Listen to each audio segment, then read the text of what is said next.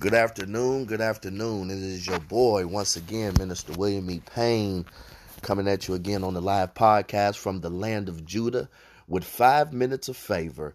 I want to thank everybody for tuning in today. I know normally I get this out in the morning time, but uh, this morning we had a few errands to run. We was out trying to get some things accomplished that would grow our ministry. So I appreciate you tuning in regardless of what time it is. And I ask that you please do me a favor, man. Share this podcast for five minutes of favor with one of your friends. Just share the podcast and be a blessing to somebody. Uh, you never know who's going through something that may need to hear a word, and a word may come at a time when they desperately need it. Hey, listen, I went to my office this morning and I just happened to open up the drawer, and there was a book in my drawer called The Purpose Driven Life, written by Rick Warren.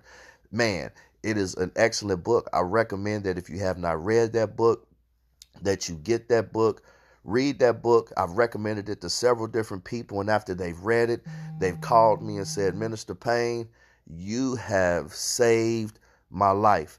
You have given me a different outlook on life. And that is what I try to do, man. I try to inspire people to be what God had called them to be. But one thing that I understand and God dropped in my spirit as I looked at that book, you may have a purpose driven life, but you need to have a passion driven life. So many of us have a passion in our lives that we don't really know how to harness our passion. The word says that your gift will make room for you, but your passion will help you take it to the next level. If you have passion to help people, maybe you have passion to uh, cook for people, you may have a passion to be a servant to the people. Your passion is what causes you to be great. God has instilled in all of us a certain passion and we need to understand how to use that passion.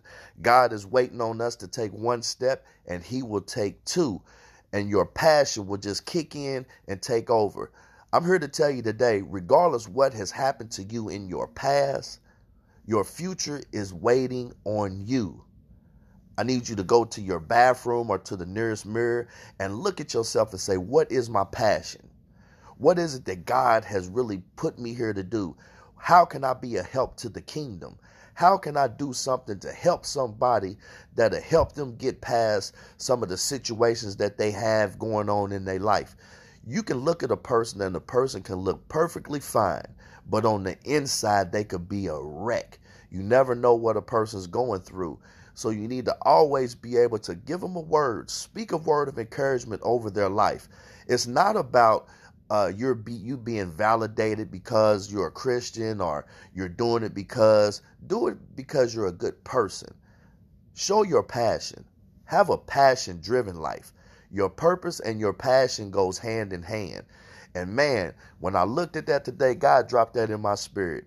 So I stopped by to tell you today with this five minutes of favor to hey, be about the book.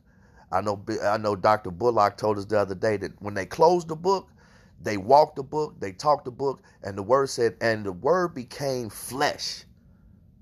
Praise the Lord. This has been five minutes of favor. Have a passion driven life. Walk in your purpose, talk in your purpose. Until tomorrow, you have a blessed day. Boss up. Let's go out and get it. Let's win souls for the kingdom. You be blessed.